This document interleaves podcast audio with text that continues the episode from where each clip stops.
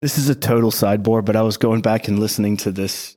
There's this woman who has this Project Camelot. She's a fucking maniac, but she's like anti vax, anti Semite, all this shit, but like somehow ties it to aliens. at, at one point, she had a theory on COVID that the Chinese created it out of bats. And you know, there was that story going around that the Chinese were welding people in inside.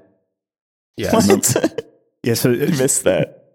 That was because the Chinese had developed the virus with aliens. I forget which alien group it was, Mm. using bats, and they were creating vampires. So they had to weld them in their house because they, they they've made too many vampires. It's like that's the kind of shit these people say. That's fucking hilarious. it, uh, it just takes for granted that these aliens exist and that there's multiple different kinds of aliens and they're interested in the machinations of iris and chinese diplomatic relationships with the rest of the world Oh yeah, like the it, dude, it's fucking insane when you listen to this shit. Like the, I think the Pleiadians are the good ones on our side, and Good. the the Raptors are also good people, but the Reptilians are bad. And at one point, the this is an actual thing they said. The Spider leadership was on the side of the Vietnamese. oh but they left the, the side of the vietnamese no, no, I think they fought. They fought with them during Vietnam. That was So they're And good guys? Or they're no, no, bad guys? Well, the good guys for us. They're bad guys to her. okay. critical support for the spider people Yeah. It's yeah, it's it's insane. But anyway, We're never going to get through this fucking article.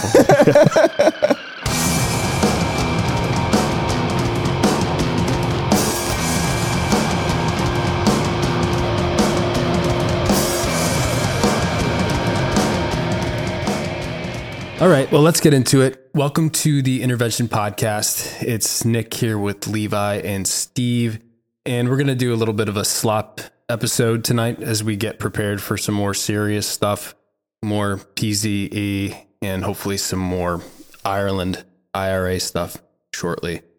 So, just to kind of do a reset here tonight and have more of a casual conversation and an article reading, maybe we can all just start by going around and giving a sense of where our mindset's at right now. I like this really bizarre moment. Is like everybody else, or almost everybody else, I guess, at this point in time, you know, you grab your phone in the morning and just scroll through whatever your preferred social media app is. And I don't know why I woke up, maybe I had a nice dream or something the night before. I have no idea. But I thought, you know what? I feel like I'm going to see something good today. I don't know why. And the first video I saw was the video of the IOF soldiers dressed up as Palestinians running through a hospital to assassinate three injured Palestinian men. I think it was in Jenin. And I was like, well, my day is completely fucking ruined now. But I don't know like why why I woke up with that feeling, but it, it was it was some bizarre dissonance for me.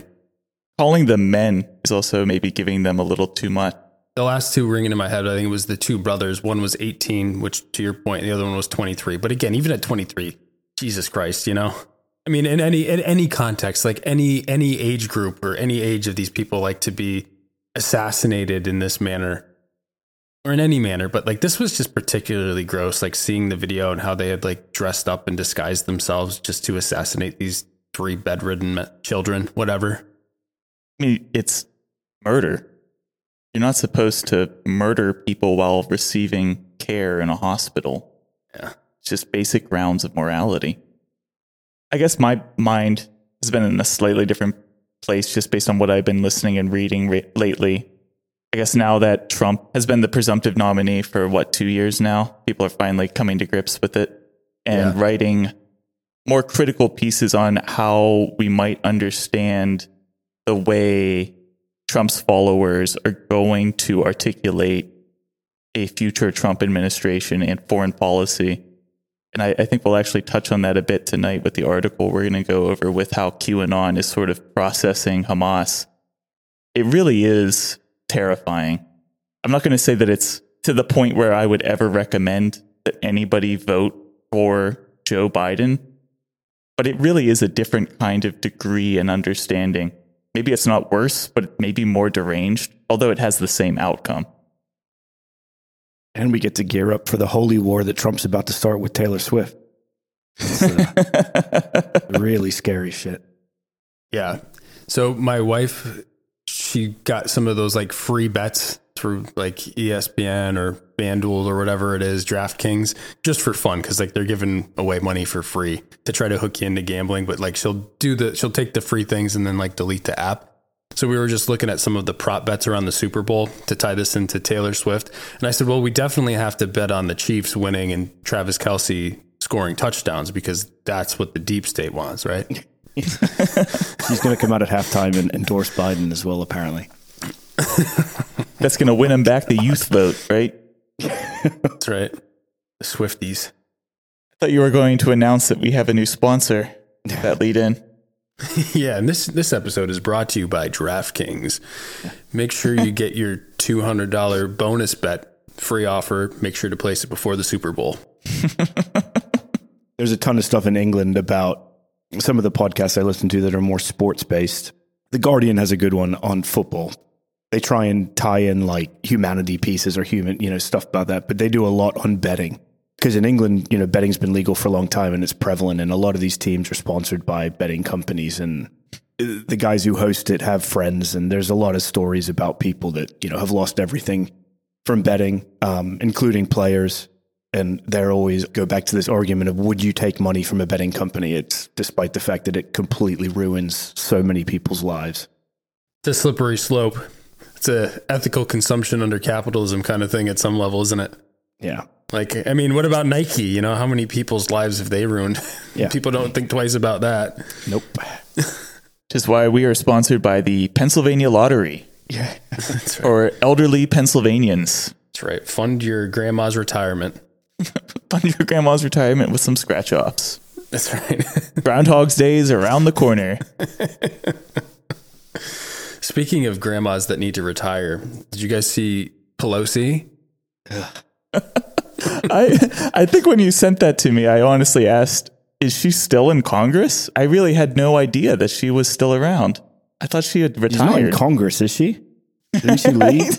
oh, yeah. f- I thought she's still in Congress. I, I don't know. No, I, I mean, thought she had to step. Well, she, when I thought when they got the speaker, I thought she maybe she still is. Yeah, but she's still a know. rep. I mean, just because she doesn't have the speakership. Oh, I thought she. she's- I thought she left, but yeah, I guess you're probably right. I don't know. Who cares? Oh man, you're right. Yeah, so she is still the incumbent U.S. House of Representative of California, Jesus. 11th district. Good for them. What was like the combined age of between her and Feinstein? Like 180, just rolling these fucking corpses out. Oh yeah, What's the combined age of the four figures that run the U.S. government, like the heads? Chuck Schumer. I mean, just assume they're all eighty on It's like average, Amy right? Schumer's uncle, Yeah, isn't he he? is. I think so. So the youngest one among them is uh, Justice Roberts. Is that Johnson, the new Speaker of the House? Is he not Oh, relatively that's young? right. There's a new one. Fucking maniac. The one that has an app so he can, him and his son can monitor their porn activity. What? is that real? It's like God's eyes or something like that. Yeah, Yeah. I, I, that's not the actual name of it, but it's something like that. It's a, how does it monitor that? It's accountability, buddy. It gives them like warnings if the other one is looking at porn or something. I don't fucking. Yeah, like so it'll notify your accountability buddy if like you look at porn. Country's so fucked. I was watching TV after, like, while I was eating dinner, just after I finished. What is Amica or Amica? Is it like an insurance company? I think so. I think it's an insurance company. I think it was an insurance commercial. And it was like all this shit of people like not wanting to interact with each other. And then someone gets in a car crash and they call this Amica and, and they answer the phone. And then it like shows everybody interacting. And it's like showing someone else humanity or some, showing someone else kindness is not, it's a human act. We should all be human. I was like, fuck me. That's how bad this country is. We have to have these fucking ads like saying shit like that. For insurance. Yeah, don't be a fucking monster to everybody. Buy our insurance instead. It just Yeah. depressed me a little bit. I mean, there's a lot more commercials now, like weaponizing material conditions deteriorating. Like Brett talked about this. I don't want to present it as unique because Brett talked about it on like a Patreon episode, but showing the generational divide, right? Like, so it would say, okay, at the boomer level, you can get a job, buy a house, go to college, retire. And same thing for the previous generation. It's like now work two jobs, don't can't pay back your student loan. So it was identifying like real fucking material conditions, problems facing our generation now. But like the punchline was invest in this Bitcoin. And it was like, oh my God, like, Yeah. why is this so psychotic, this place? But even like on YouTube Shorts or Instagram or any of that shit, there's all these ads now. Or like people make these reels now. They're like, 30 years ago, some guy goes to a real estate agent. How much you got to spend? 30,000. I didn't know I was dealing with a high roller. Like, this is, you know, we'll get you a house. Now it's like someone goes, How much money do you have to spend on a house? 100,000. they just like laugh at him. You're fucked, pal. Yeah, I know. But I brought up Pelosi because she's trying to pin basically all of the support for Palestine on Russia and China. Yeah. Because she went on CNN and said, the people calling for a ceasefire, that's Putin's message. She's going on fucking CNN. And then she was confronted by Code Pink, which is an anti war, anti imperialist organization comprised mostly of women, I think almost all women. And they confronted her in her driveway and she fucking screeched out, Go back to China. That's where your office is, isn't it? No, yeah, yeah, I Like saw that. in the span of two days. It's My like the farce of McCarthyism. Yeah. That was basically the line to try to delegitimize Trump's election rather than actually look at the foundational reasons as to why somebody like that won was to think of Russia. That and the left. It's always the left's fault for not Right. voting for Trump, for not voting for Biden or Clinton or whoever. I think that's China in her mind. Yeah. Fair. China is the left. Russia is the epitome of evil. That's where these things converge and like protesters calling for a fucking ceasefire to a genocide. Yeah. Calling for the end of a genocide is the convergence of all evil and the left, which I guess in her mind there's probably very little difference between the two. Yeah. Since a lot of her entire career has been about punching left in order to secure more influence and power. Mm-hmm. That's the MO of almost every president or leadership position in the Democratic Party. Absolutely. the three headlines I saw today were like, I, I think I saw that Pelosi thing like yesterday. And then another one I saw was that New York Times story I sent you guys. oh, the- about the the women in the IDF. Yeah. It's fucking like, as, as I think I said in that message to you, like libness at its peak. Yeah. Maybe don't kill Palestinians, but like when women do it, it that's progress. We're being progressive. Fucking disgusting. Did you know that gay people can join the Israeli military and commit genocide? Yeah. Talk about progress. That's like one of Bill Maher's big things. All you gays should support Israel because if you were if you support Palestine, they'll just kill you. He like says shit like that all the time. Cuz he's fucking genius. But the other thing I said I saw was like, have you seen that shit DeSantis said about Ilhan Omar? Is that after he groveled to Daddy Trump or Yeah, it was after. I guess she she was talking to some she's from Minnesota.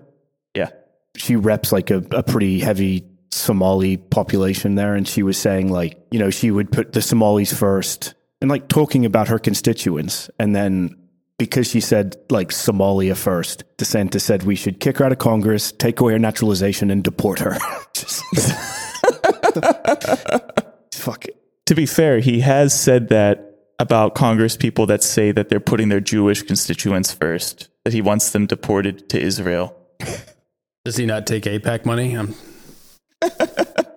yeah, it's fucked. Other highlights include we've cut off UNRWA aid to Gaza, and but Blinken is still tweeting out about how he's trying to find humanitarian aid for Gaza. I don't even. I, I can't. There's like. There's no. There's nothing left to comment on this kind of shit. Like there's nothing left to say. It's just so upfront. Blatant hypocrisy and just lack of humanity is unbelievable. I was in New York last week in order to get visa paperwork processed for an imminent move to Germany. And right next to the New York Times building is a giant billboard that says release the hostages. It has a picture of two people that I imagine were uh, captured on October 7th. And underneath it, it says complicit in the Hamas terrorist attack. And it writes New York Times, UNRWA, and the Islamic Republic of Iran. To this mind, these people, these organizations are all terrorist organizations. The New York Times, UNRWA, and Iran. They're somehow all receiving dictation from each other. I can't conceive of thinking of the UN as such a powerful organization. What are they pointing at in terms of what the UN has actually accomplished that they think is so awful and terrible? Why does the UN live in their minds? Yeah. UNRWA funding cut came after the ICJ ruling, obviously, right? And then Mm-hmm. Israel accused UNRWA of supporting the Hamas attacks on October 7th, okay? On the basis that they employed people that were in Hamas. Okay, again, like they're labeled as a terrorist group here, right? But only here. And Norm Finkelstein has a good series of tweets on this shit. And it's like if you understand Hamas is like a political organization, then it makes complete sense that people might have day jobs working for fucking UNRWA in Gaza. Yeah. And that's the Israeli position that's like intentionally conflating the idea of Hamas as a political organization with Hamas is a militant guerrilla organization.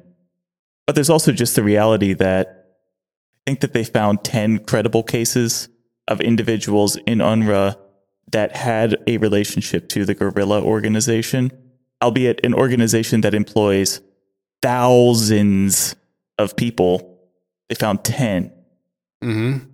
that's not an organization that's run and controlled by the militant guerrilla faction of Hamas. It's an organization that employs from the mass of people in the locations that they service.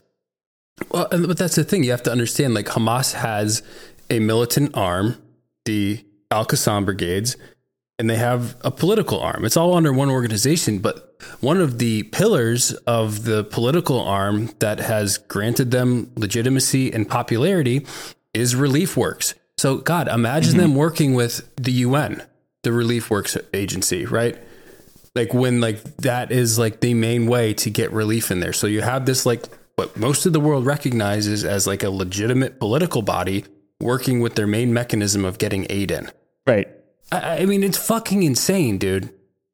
I'd like to even just clarify that I personally, I don't know that I would care if 100% of the people working in UNRWA had a Absolutely. relationship to the militant arm of Hamas. But the point is, that doesn't even exist. That's not a real connection. It's pure Israel reporting to the West what it's found, and then the West receiving it uncritically and taking actions that are going to be to the detriment of thousands of human beings without any second consideration to it. And then there's like this very obvious comparison that can be made of, oh, how many war criminals are in the state of Israel? How many war crimes have been committed by the IOF, IDF?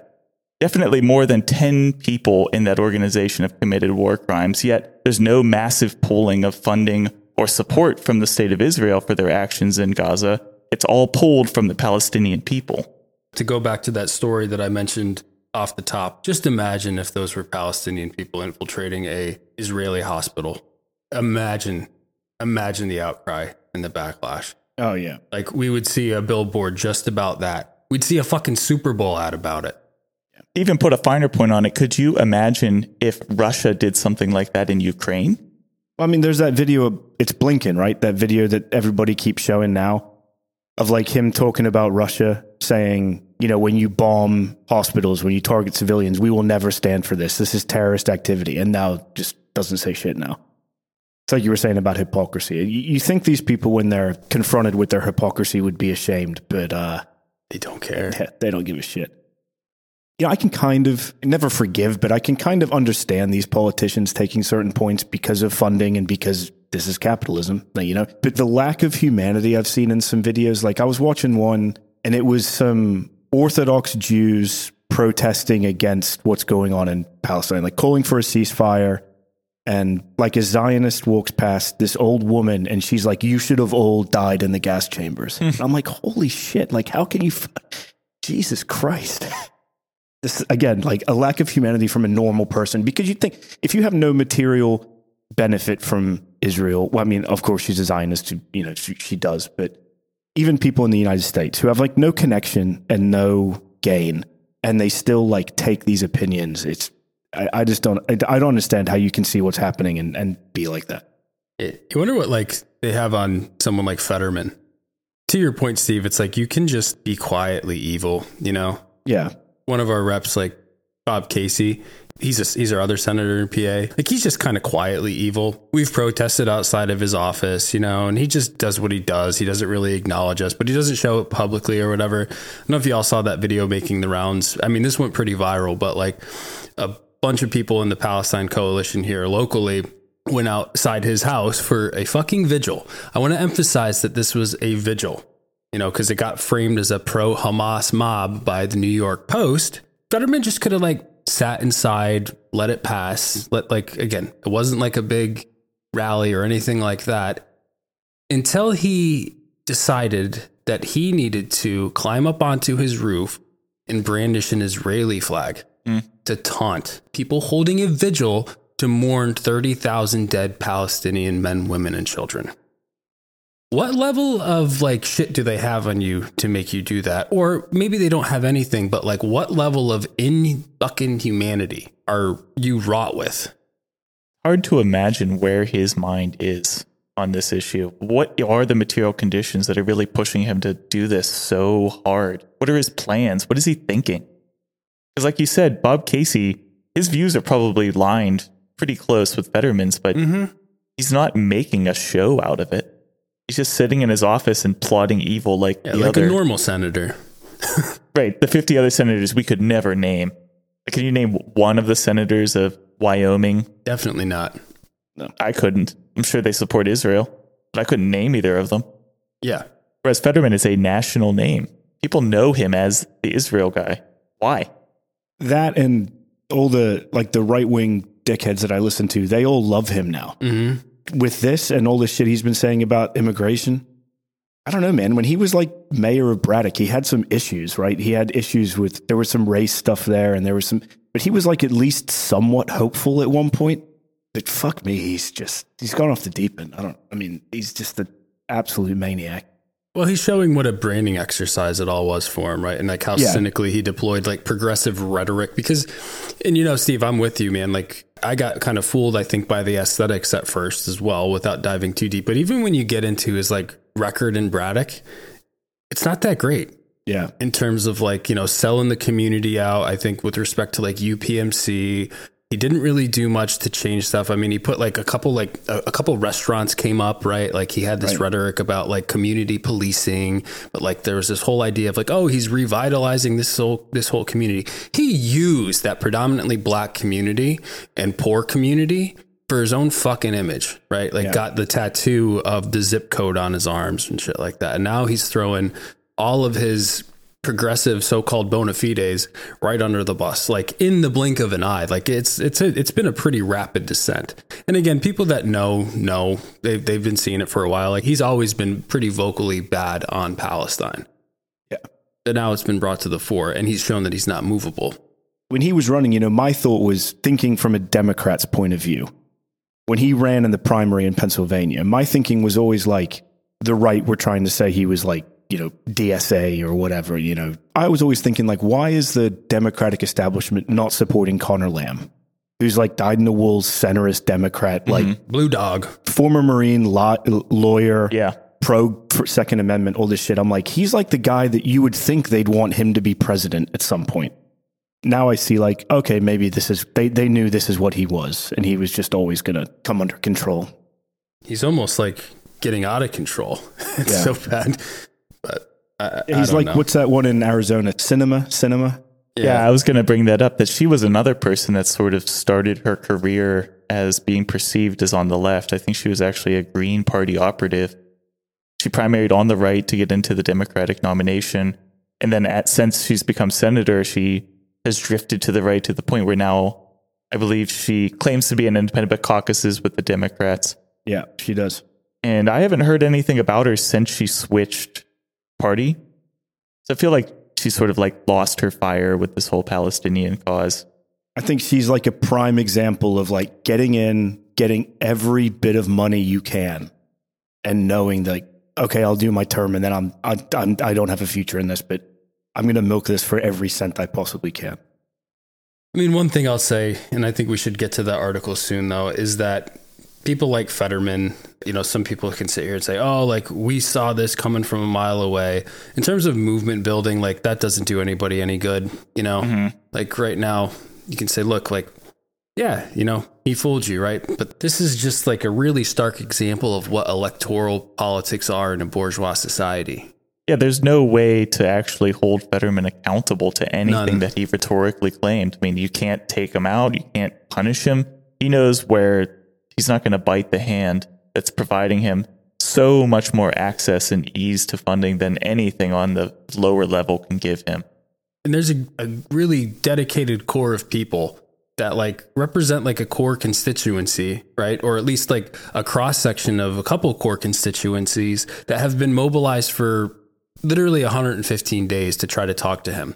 And he has shown, and so is Casey, and so is Deluzio, in our region here. Again, they, again, so just for listeners outside of Pennsylvania, that's our two senators and one of our local reps, Summer Lee Aside, who's very good on this. She's another local House of Representatives person in Pittsburgh who is taking commendable stance on Palestine. But like those other three have shown that they're completely unresponsive and immovable to, again, a mass mobilization of people that has been going at it for, and not just on the streets, on the phones, on emails, at their offices and shit like that. So again, it's like saying like, "Oh, this is all a farce." I told you so isn't really it.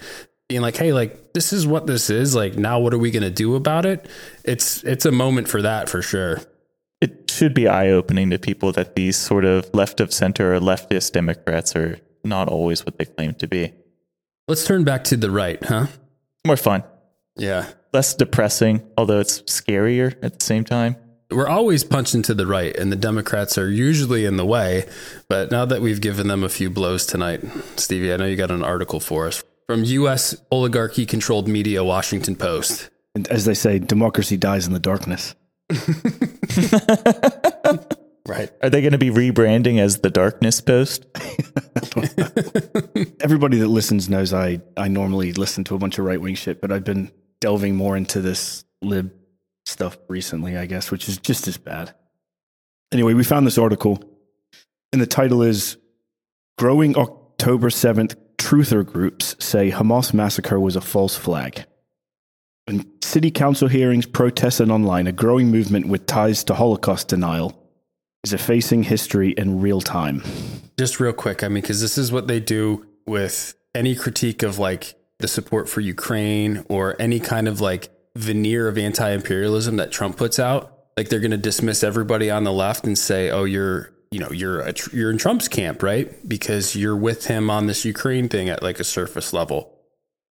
And now they're going to do this like to all of these like genuine, educated, pro Palestine, anti genocide movements and say, oh, like you're all a bunch of fucking Holocaust deniers and October 7th truthers. At least a lot of libs are going to do that.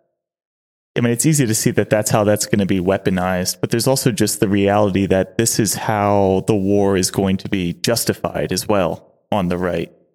So it's like a it's a sword that cuts both ways, and it's just uh-huh. so disgustingly effective when it's wielded by the liberal paper of record. As we go through this, it'll become evident, I think. But like these guys will sometimes say stuff that is that seems anti-imperialist, and it's like they're almost there, but they're not really because they still want to like destroy Iran, right? And all this other shit. Right. Deep down in everything that a lot of these people say about a lot of different stuff is anti Semitism, like true, real anti Semitism. Not like, oh, you said don't kill Palestinians, therefore you're an anti Semite. It's actual anti Semitism, but no one wants to say that. They're like, these guys don't support Israel. It's like a big thing with, you know, Alex Jones. He goes back and forth between being called an op for Israel or being, and like that dude's anti Semitic when you listen to him, despite the yeah. fact he always says, like, I was married to a Jewish woman. Well, okay, but you still. I have black friends. Yeah, exactly. yeah. You still like platform the majority of Holocaust deniers in the United States. Yeah, what's that little Groyper's name? Fuentes. Yeah, yeah, like that dude's like a Nazi. I say this, at least he admits it. I'd rather, you know, a racist tell me he's a racist or something, right? Yeah. Rather the wolf than the fox. Yeah. Okay, I'll, I'll continue with this. Back to the fox. When she first heard about Hamas's October 7th attack on Israel, Morella Monte was appalled. The South Carolina real estate agent and self described holistic healer. That comes up a lot with these people as well. I was gonna say that's like a, that's like a trigger for me. It's like, well, we know where this is going, don't we? Yeah, Got some tinfoil hat shit coming. that and like health influencer. Yeah. Yeah. Self described holistic healer detests violence and is horrified by war and human suffering. But as Monte read more in Uncensored Truth, a Telegram group with 2,958 subscribers active on foreign policy and the supposed perils of vaccination, her There shock turned to anger. According according to I, the I wonder for- how they can do they connect those two? Foreign policy and vaccination. Of course, dude. It's the fucking globalists. Oh, right. It's the China virus and the the vaccine that doesn't affect the Sephardic or something. What was RFK's thing? It doesn't affect the Sephardic Jews. Oh, Ashkenazi. I think the Sephardic. Oh, that's right. So I- yeah, yeah, yeah. I'm only partially protected. So, anyway, according to the forum, the news reports are wrong. Secretly, Israel was behind the massacre. Monty now argues the October 7th attack was a false flag staged by the Israelis, likely with help from the Americans, to justify genocide in Gaza. Pure evil, she said. Israel is like a mad dog off a leash. I mean, Yes. yeah. Yeah, I mean, there's like some truth to that, that what is going on in terms of the occupation and denigration of Palestinian life is caused by American and Israeli hubris. But it's not as though it's a false flag operation. It's what they've been doing in the open since at least 1967 and as far back as 1948. And Levi, you and I both like we were talking about this in the chat. The three of us were really it's just like this whole idea that like the Palestinians have no agency, can't make Yeah. these decisions, can't take these steps on their own. It's just that just does not do any service to their struggle at all. Yeah, that's exactly what I was going to say. it's completely ahistorical. It doesn't look at the reality, just staring them in the face. And it's also Orientalist in that it, like you said, it's claiming these brown people just aren't capable of actually cognitively creating their own resistance. It's Israel. Israel's somehow creating the agency among their own oppressed people. The October 7th Hamas terrorist attack is among the most well documented in history. A crush of evidence from smartphone cameras and GoPros captured Hamas's breach of the border, a strike Israel says left about 1,200 dead, the deadliest onslaught in the country's history. You mean breach of the militarized apartheid wall? Yeah. I mean, there's going to be shit in this article that we don't agree that, like, is going to be, yeah, And I'm going to keep calling it out because like good. That's one thing like we have to keep doing like this language and shit. Just constantly call this out because people just take it for granted. Uh, that's definitely true. But October 7th denial is spreading. A small but growing group denies the basic facts of the attacks, pushing a spectrum of falsehoods and misleading narratives that minimize the violence or dispute its origins. Some argue the ambush was staged by the Israeli military to justify an invasion of Gaza. Others say that some 240 hostages Hamas took into Gaza were actually kidnapped by Israel. Some contend the United States is behind the plot. These untrue and misleading narratives have been seeded on social media where hashtags and terms linking Israel to false flag, a staged event that casts blame on another party, tripled on services including TikTok, Reddit, and 4chan in the weeks after the attacks, according to the Network Contagion Research Institute, a nonprofit tracking disinformation. Jesus Christ. But they're cool. Be pretty interested to know what the hell that Network Research Institute is actually doing. So they're claiming this narrative has been around from the very beginning. This isn't a new concept. Is that right? The false flag bit. Usually the false flag shit comes up like a week or so after the events based on listening to Alex Jones. I mean, I, I did hear that pretty early on. Yeah. I guess I'm blessed that this is the first I've heard of it. As the article continues, it's bleeding into the real world. Hmm. Demonstrators have shouted the claim at anti Israel protests and have used it to justify removing posters of hostages in cities like London and Chicago. At a November City Council meeting in Oakland, California, multiple residents disputed the veracity of the attack. Israel murdered their own people on October 7th, said Christina Gutierrez, an analyst in the city's housing department, where some in the crowd shouted, Anti Semitism isn't real. Gutierrez did not respond to requests for comment. Two things, real quick. One, like I said off the top, they're using this to paint every demonstration broadly with this. And again, they're talking about like a 3,000 person fucking Telegram channel Yeah. when there's hundreds of thousands of people on the streets every week, right? But they're saying, oh, demonstrators do this. And like some people did that, right? But I can tell you, I have probably been to, I can't, I, I, don't even know how many actions I've been to in the past 115 days or whatever it is at this point. Not once have I heard this. Am I saying that like across the country, some lunatic isn't going to be on this Telegram channel and then join one and go shout that? No, I'm sure that's happened. But like again, they're using this to paint the whole movement broadly and discredit it with uh, this again small group of lunatics. And it's even branching out beyond the actual protests because it's saying the mere act of somebody ripping down a poster is being linked to denying the existence of October 7th and claiming that Israel has kidnapped its own people. And like, it's so hard to comprehend and it's without any evidence whatsoever. People are doing it because it's propaganda used to justify a genocide, which is a legitimate reason to tear down those fucking posters. Right. But nope. Now it's going to be because you believe it's a false flag operation. Yeah. Also, like, here's another thing there's a conflation of a real fact with like a conspiracy theory. Israel did kill its own people with October 7th, and that's documented and admitted by the Israeli, I don't, I think it was the police at least. Again, this is going back a little while, but like they did open fire on their own people in kibbutz with, in at that Nova festival with tanks and helicopters. That is a fact. So now, how many hostages do they now know have been killed by Israeli bombardments on Gaza? They just had one woman claim that her son, on further investigation, was not murdered by his Hamas captives, but rather died from asphyxiation caused by poisoning that was done by the Israeli military on the tunnel system. This isn't a conspiracy. This is also well evidenced and well documented. You know, nearly as well documented as the date of October 7th itself. It's just the mere denial of these things in places like the Washington Post. But of course, it's because these people are utterly crazy that they have chosen to not trust the paper of record, lumping us together with these truthers. The difference here is that we have a critique of capitalism and imperialism. And just media in general and how it right, operates. Right. Well, which which are superstructural elements of this base system, absolutely, right? And that's why we can't get a real analysis from something like the Washington Post because they cannot actually critique the systems of power which they are also beholden to.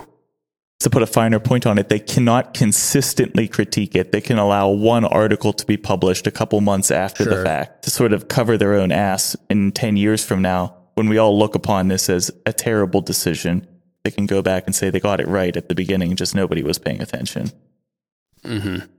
Have- Are you guys looking at the article? Yeah.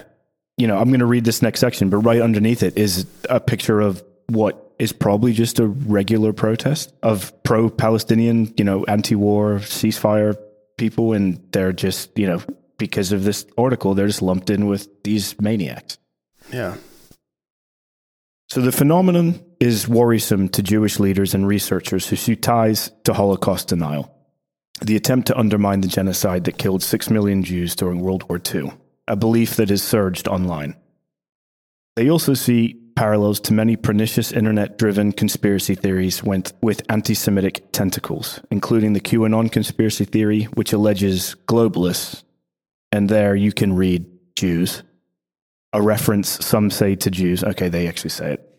use the pandemic to control the world and disinformation about the 9 11 terrorist attack, which some fringe groups falsely argue were perpetrated by Israel intelligence agency Mossad. It's an interesting take on 9 11. Yeah. There's a built in audience that wants to deny that Jews are the victims of atrocity and furthers a notion that Jews are secretly behind everything, said Joel Finkelstein, the chief scientist at NCRI, which is that research institute. Israel makes things more dangerous for Jewish people. And like Levi, I don't want to speak over you here, man. I'm just saying that because you you shared that sentiment, you know. Oh, yeah. But again, like you have you have a lot of people because Israel has created this conflation and like the West broadly have created this conflation, then like yeah, like a lot of normal people are just going to equate Israel with Jews and it gets really fucking murky for people like that don't have any exposure to this kind of stuff. And then some place like the ADF, the Anti Defamation League, continues that under the guise of liberalism, no less, claiming that they're just going against hate and anti Semitism while spreading and creating a new definition of anti Semitism, which encapsulates and protects the state of Israel by conflating it with a hate crime.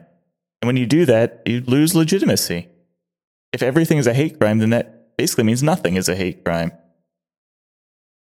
In Ukraine and other conflict zones, smartphones coupled with the velocity of social networks allow the public to witness events in real time, providing a sense of grounded truth about far flung incidents.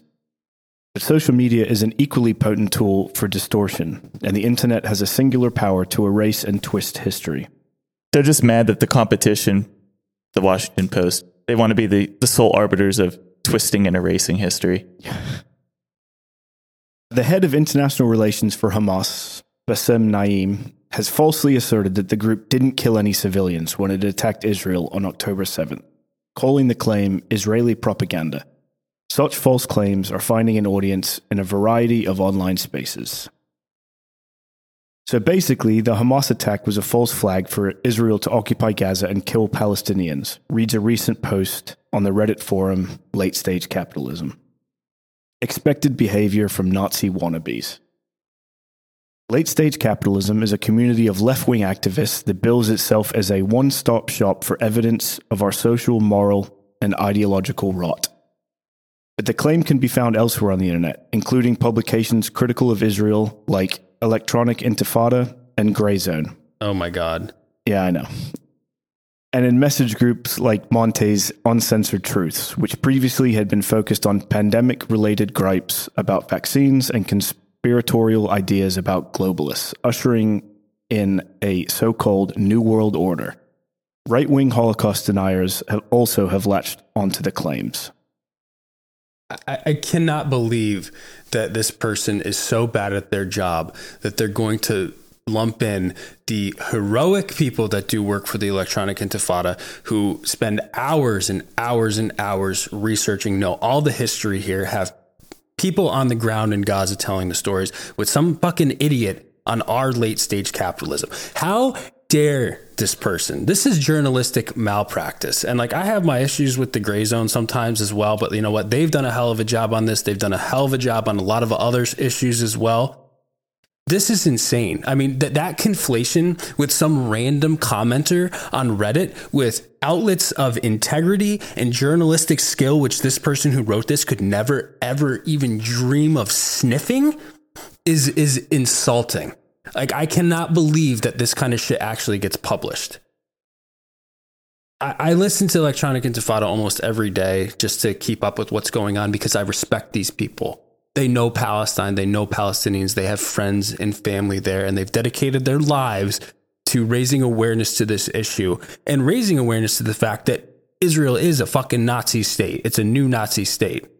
And there's some great irony that they say that this cherry picked evidence, some factual, some highly distorted. So they've cherry picked evidence from an R subreddit in order to make the crux of their argument. Now, I'd like to take credit for that observation but that's actually what somebody wrote in relation to that R subreddit where that post was made in relation to the article from the Washington Post. So the subreddit itself is policing that kind of behavior by claiming doesn't belong in that subreddit. But instead of citing that, they just cite what was being policed by the subreddit. Yep. So even on the face of it, it's just not an accurate representation of what's going on there insane. This gets taken for like top tier journalism. This is this is. Dude, democracy we, we, we dies in the darkness. I mean, honestly, like we as people just deserve better than this. I mean, this is crazy. Sad stuff. You know what? I, I, Electronic Intifada did address this on like rightfully so. I, I did listen to them doing it. Um, I'm glad we're doing it too, but th- they rightfully responded to this, as did I think Aaron Mate and Max Blumenthal with Gray Zone. Yeah, the next line is what uh, Levi just heard. So all, all cherry pick evidence, some factual, some highly distorted, to push mis- misleading narratives. Israeli citizens have accused the country's military of accidentally killing Israeli civilians while battling Hamas on October 7th. The army has said it will investigate, but articles on Electronic Intifada and Grey Zone exaggerated these claims to suggest that most Israeli deaths were caused by friendly fire, not Hamas. Where are the articles? Why aren't you linking to electro? Yeah. Like they're linking to the fact to the article that says they're the the IDF is going to investigate. But okay, so where are the articles that EI and Gray Zone are exaggerating these claims? Well, it's sort of like a self fulfilling prophecy. They don't want to link to those articles because they're claiming that they're just propaganda and conspiracy theory, so they can't link to them. Yeah. But they can make any claim they want about those articles because they'll never actually exist. But then they don't exist because those are conspiracy theory websites that intentionally uh, manipulate how their articles are presented to erase things once they've been caught.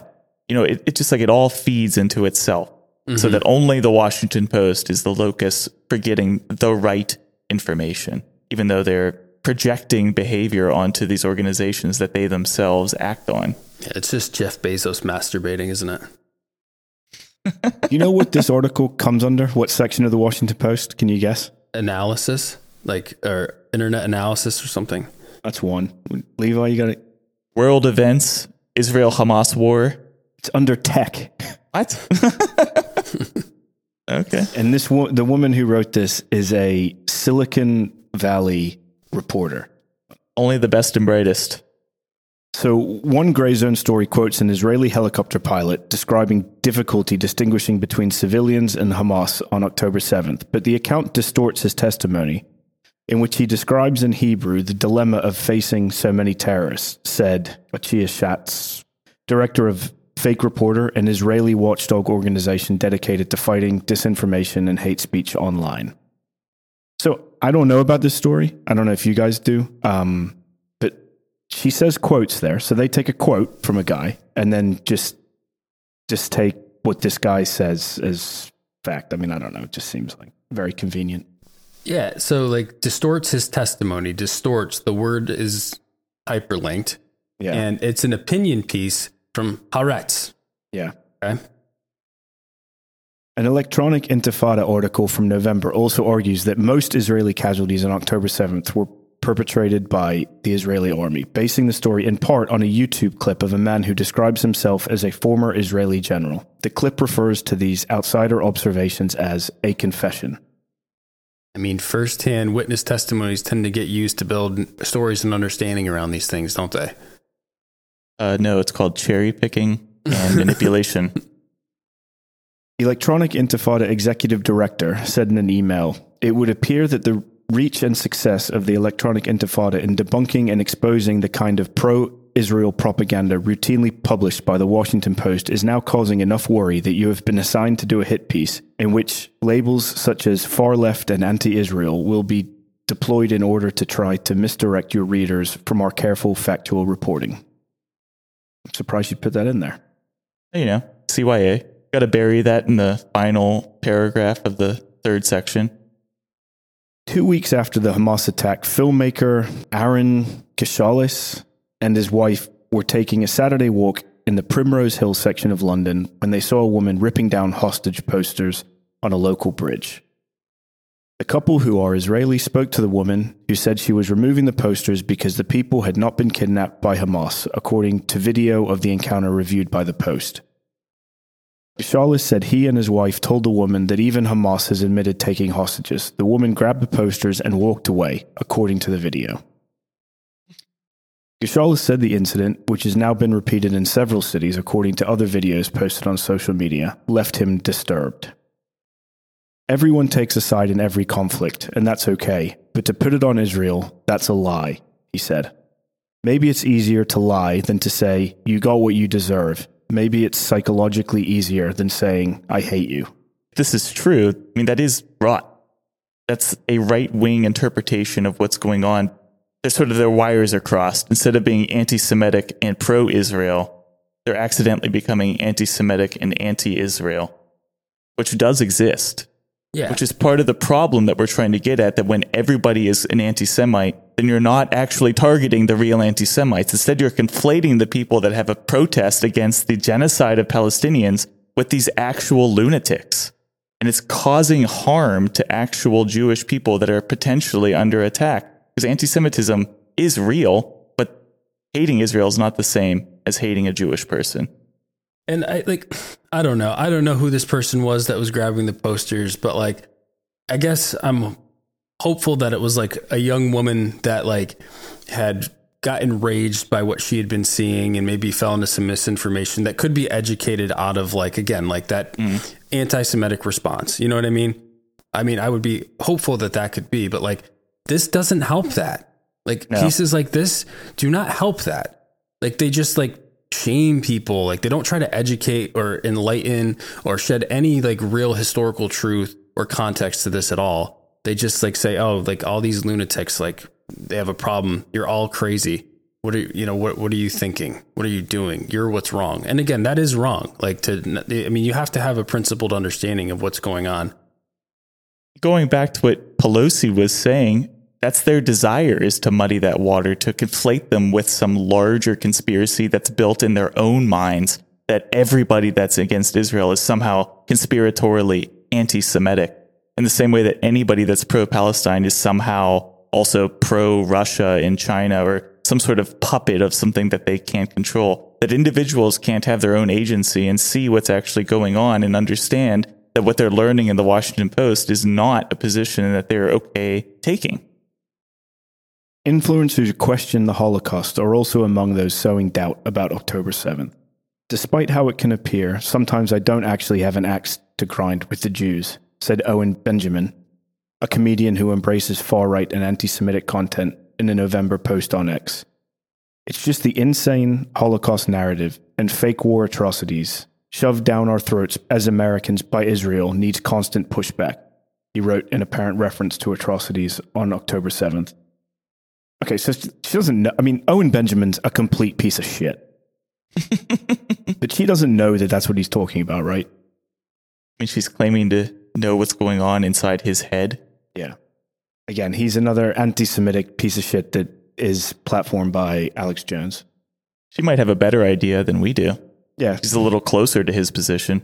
the current conflict also is helping Holocaust deniers find potential new allies. Neo Nazis have shown up at pro Palestinian rallies in several states, seizing an opportunity, analysts say, to push anti Semitic tropes.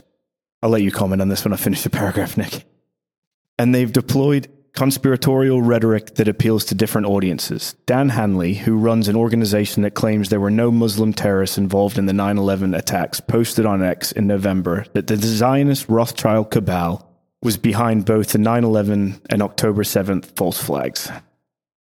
I mean, it's just so frustrating, like getting told what the character of the rallies are that I fucking go to every week. Like, I can tell you what would happen if neo Nazis showed up at a rally I was at, and it wouldn't end well for the neo Nazis. Also, like highlighting the neo Nazis really just diminishes and erases all of the anti Zionist Jews that show up in coalition with this broad mass of people every week as well. And like they wouldn't have that shit either. No, nobody at the rallies would have that shit. So I'll just read the first two paragraphs from that article that's listed about neo Nazis infiltrating rallies. It says, and this is in the San Francisco Chronicle.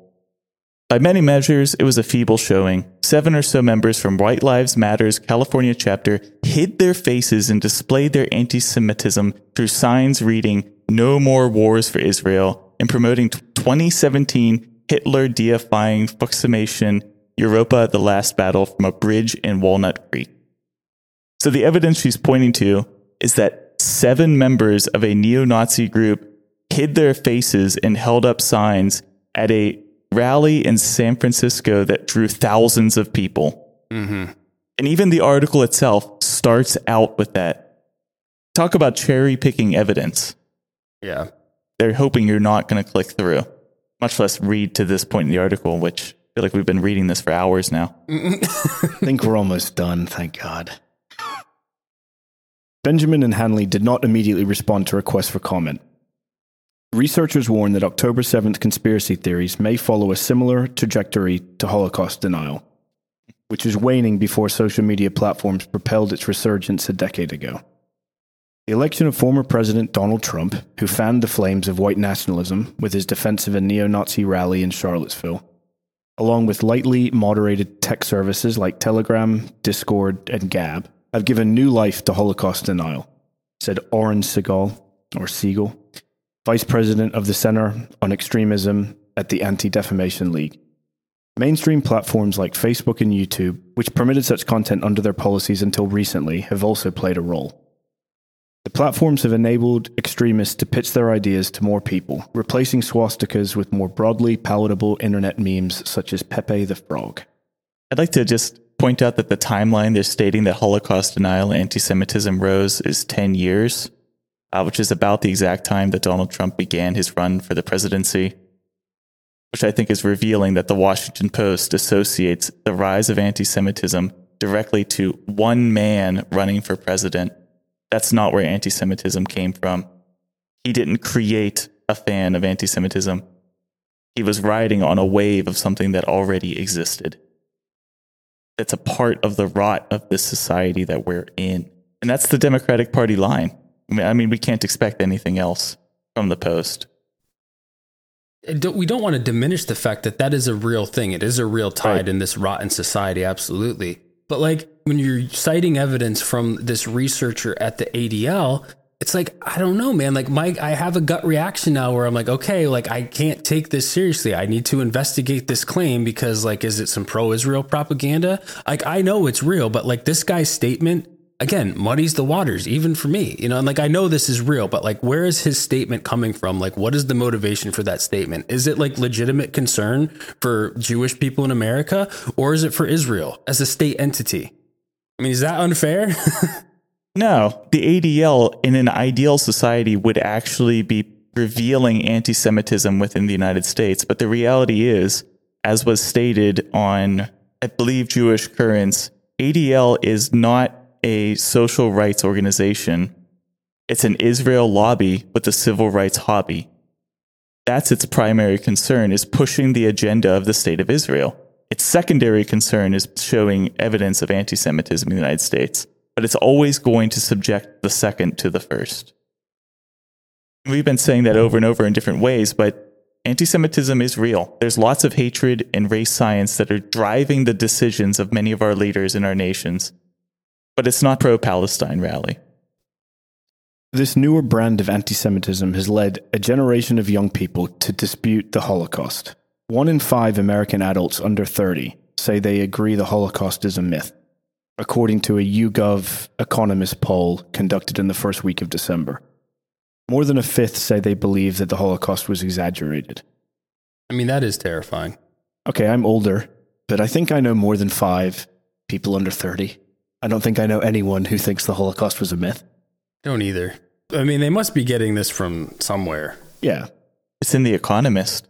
Are you saying that they're not a reputable source for this information? Am I saying that they cherry pick some things? no, not The Economist. I don't want to like discount like how wacky the zeitgeist is getting. Mm-hmm. Yeah. I mean, how popular was that Kanye West alliance with that dirtbag for those 10 minutes. I mean, was that Nick Fuentes? Yeah, he was with Nick Fuentes, yeah. These people do have a platform, they are being listened to. Mm-hmm. It is terrible to think that even a handful of people would believe these things, much less what they're claiming. It's just that they're intentionally conflating that with the thousands of people that are coming out and demanding a ceasefire. That's the danger on top of everything is it's it's muddying waters on every level. It's cherry picking and creating a narrative specifically designed to support the continued onslaught by the IDF. Mm-hmm. Against every international body that's come out against it, whether state or otherwise. I mean, the United States is really beginning to stand more and more alone as time goes on in their bloodthirsty, rampant disgust for humanity. I mean, this is Fetterman like there's no real description of why he's so bloodthirsty about it. It's just he's the epitome of the American zeitgeist on the Democratic Party right now. The long tale of Holocaust denial is a lesson in what may happen to October 7th, said Emerson Brooking, a resident fellow at the Digital Forensic Research Lab of the Atlantic Council, a nonpartisan think tank.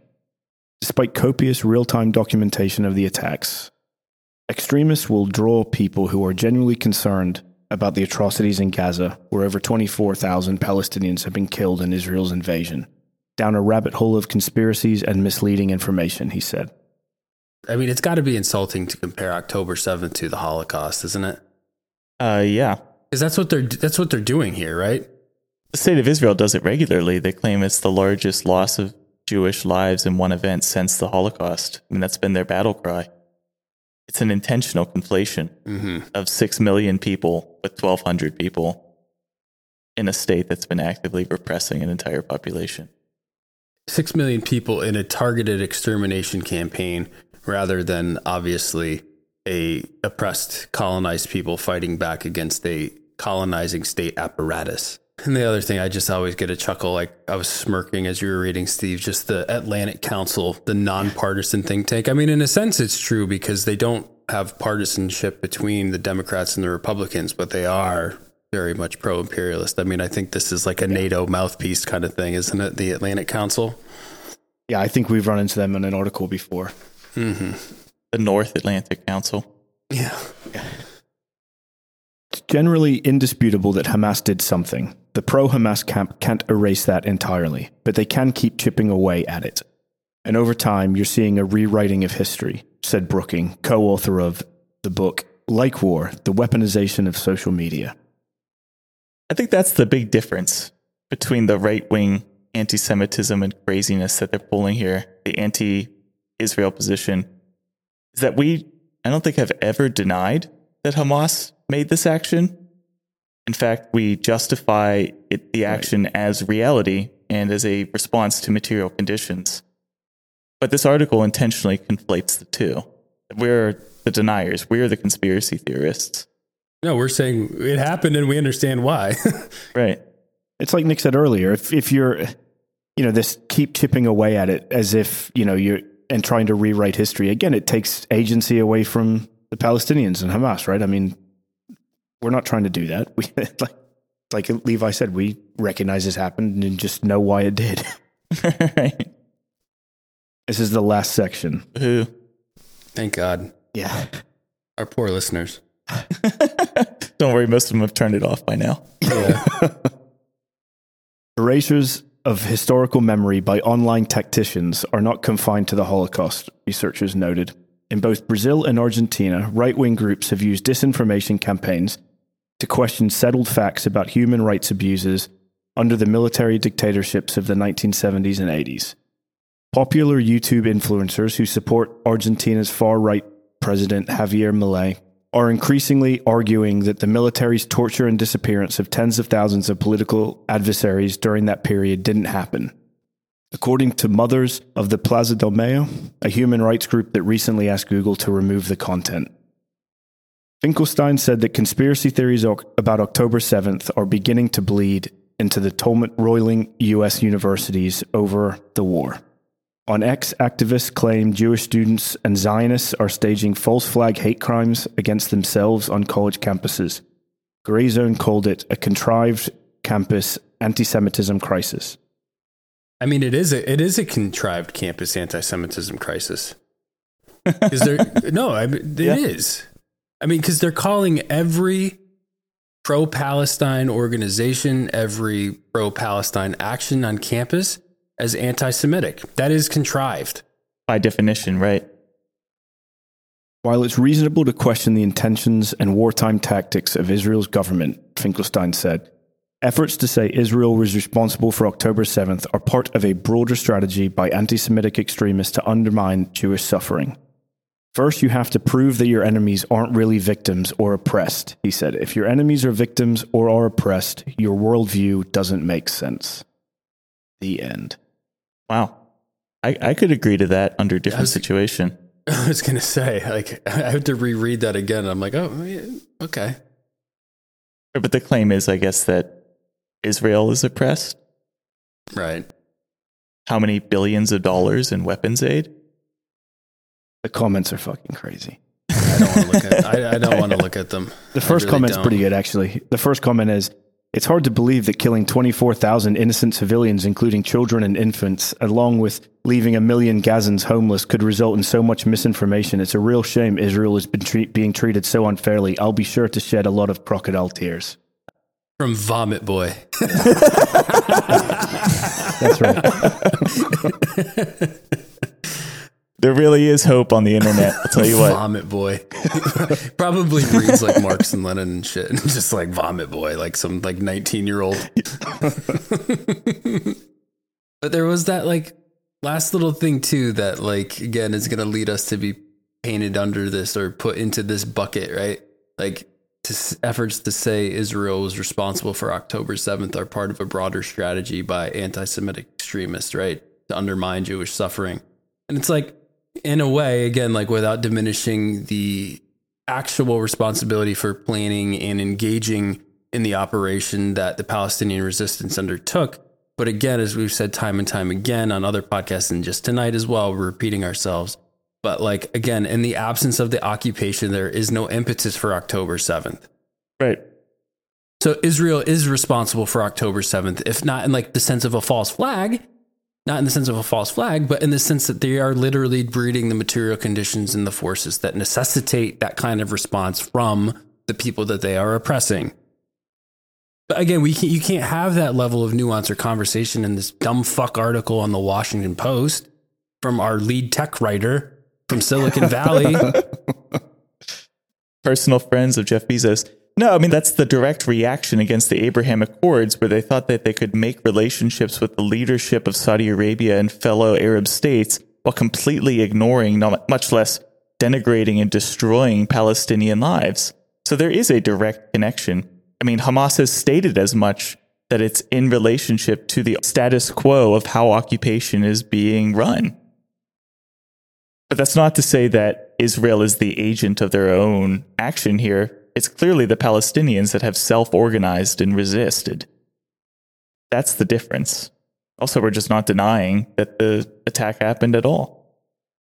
But you know what? To actually look at what Hamas said in an analysis like this would grant them like a level of humanity that the Washington Post and the media class broadly, our political class broadly, can't even conceive of doing.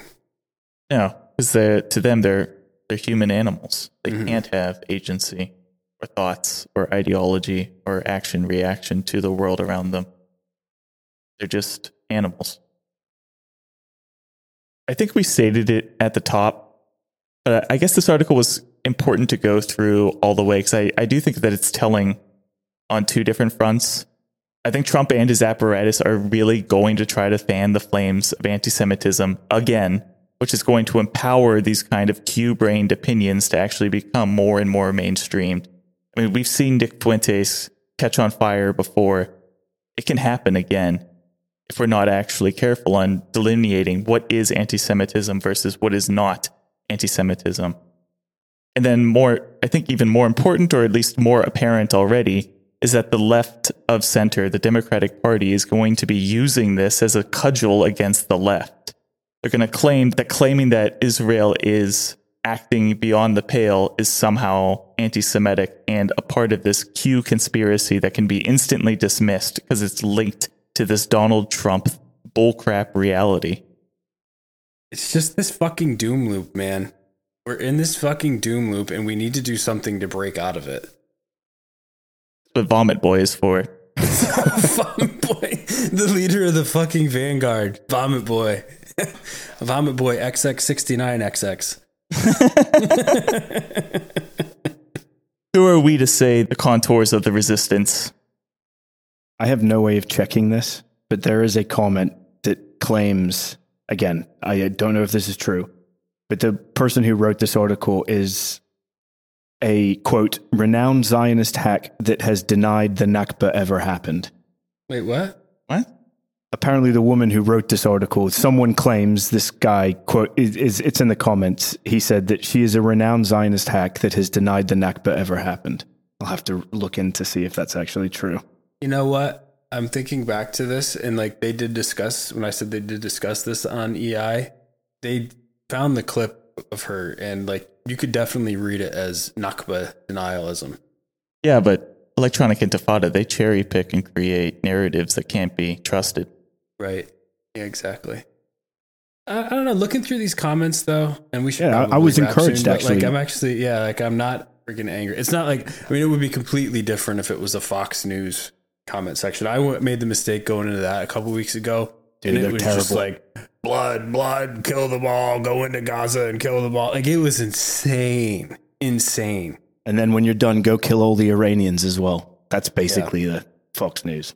I think if we had seen comment sections for an article like this on October 12th, we would have been really hard pressed to tell the difference between Fox News and Washington Post comments. And that's a testament to the fact that what are they saying now? Upwards of 60 to 70% of Americans would like a ceasefire in the latest polling. Yeah. Yeah.